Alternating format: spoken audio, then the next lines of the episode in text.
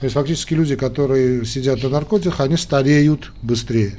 Это мы знаем. Мы знаем также, что так называемые кокаиновые, э, кокаиновые ишемия, она бывает обратимая и необратимая, но в случае такой, так скажем, необратимых изменениях этот кокаиновый инфаркт, он протекает крайне тяжело, крайне тяжело, и вывести значит, молодого человека из этого состояния даже при помощи вот это, всех современных достижений значит, современной кардиологии бывает очень-очень нелегко. И как только, в принципе, узнают врачи, что значит, товарищ был на кокаине, часто так даже отмахиваются рукой, потому что спасти действительно бывает тяжело. А вот в данном случае мы уже говорим не столько о значит, инфарктах миокарда, сколько об инсультах, то есть мозг. И вот мне э, значит, попалось вот обзор, Medscape предоставляет очень интересные значит, обзоры.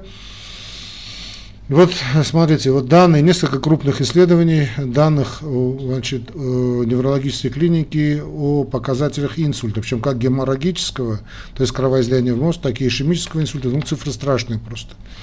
Здесь мы видим тяжелые инсульты с, со смертельным исходом у, людей 40, 30, даже 20 лет. Другое, скажем, крупное исследование, которое показало вот это пагубное воздействие, это строк, центр строк, э, американское исследование на тысячах и тысячах больных, и оказалось, что значит, потребление, смотрите, вот это потребление кокаина есть более мощный фактор риска, чем сахарный диабет, э, чем высокое артериальное давление и даже курение.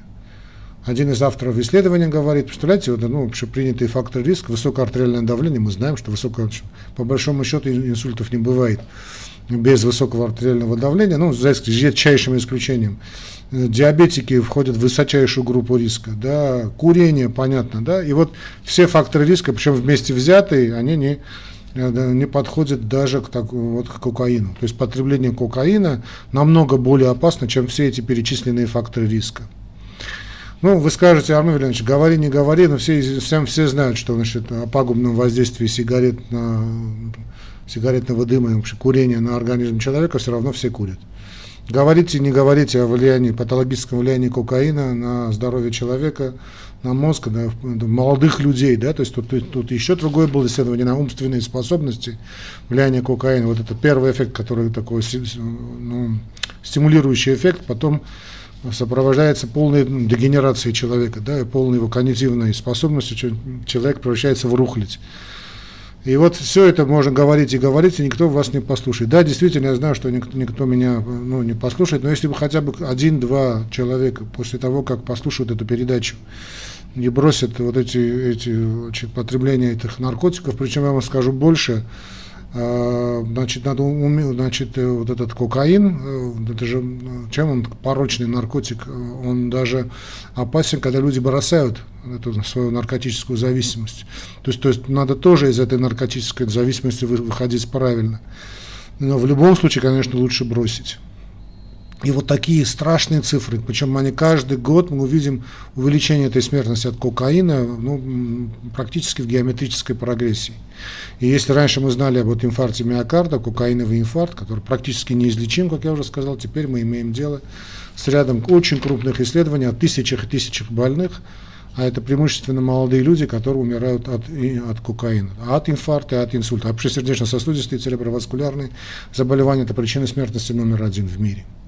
И здесь еще одна такая мода пошла, которую, значит, я должен обязательно сказать, что значит, как произошла эта трагедия, как и очень часто это происходит, как-то почему-то стесняются об этом говорить, но надо об этом говорить. Значит, ведь как же пришла эта мода, связанная с кокаином, что это якобы значит, психостимулятор, какие-то там двери открывают, какие-то астралы. Это открывает двери в, в ад, а не в какой-то астрал. Да? Хотя двери в астрал, наверное, тоже двери в ад. Это двери в ад. И другой, другой момент, значит, кроме психостимулирующего какого-то прямого воздействия, что мы имеем еще? Э, вот это тоже поветрие пошло, какое-то наваждение, что значит, мужчины, вот, а подавляющее большинство смертей это мужчины, и связано это с чем? В молодом возрасте, что вот, значит, перед половым актом, да, значит, решаются значит, обнюхаться этого кокаина, а воздействие кокаина сопровождается очень мощным катехоламиновым выбросом, всеми этими реакциями. Ну, понятно, и сам половой акт, он, значит, нормальный половой акт, он сопровождается как э, увеличением частоты сердечного сокращения, и так и повышением артериального давления. То есть иначе э, половой акт, нормальный половой акт провести невозможно это такое, знаете, всегда значит, на грани, да, этот э, нормальный половой акт, ну, так и должно быть, это физиология. Э, и вот, э, вот это поветрие, которое пришло, значит, у, кокаин перед, э, непосредственно перед, значит, э, интимной близостью, ну, понятно, а с кем ты будешь, значит, понятно, что это не жена, да, редко это бывает жена, значит, какие-то девицы непонятного поведения, значит, и обнюхиваются этой дрянью, значит, на фоне нормального повышенного артериального давления усугубляется воздействие значит, физиологического повышения артериального давления, усугубляется патологическим воздействием кокаина, подскок давления бывает чрезвычайно высокий, гипертонический кризис, все это сопровождается вазоконстрикцией.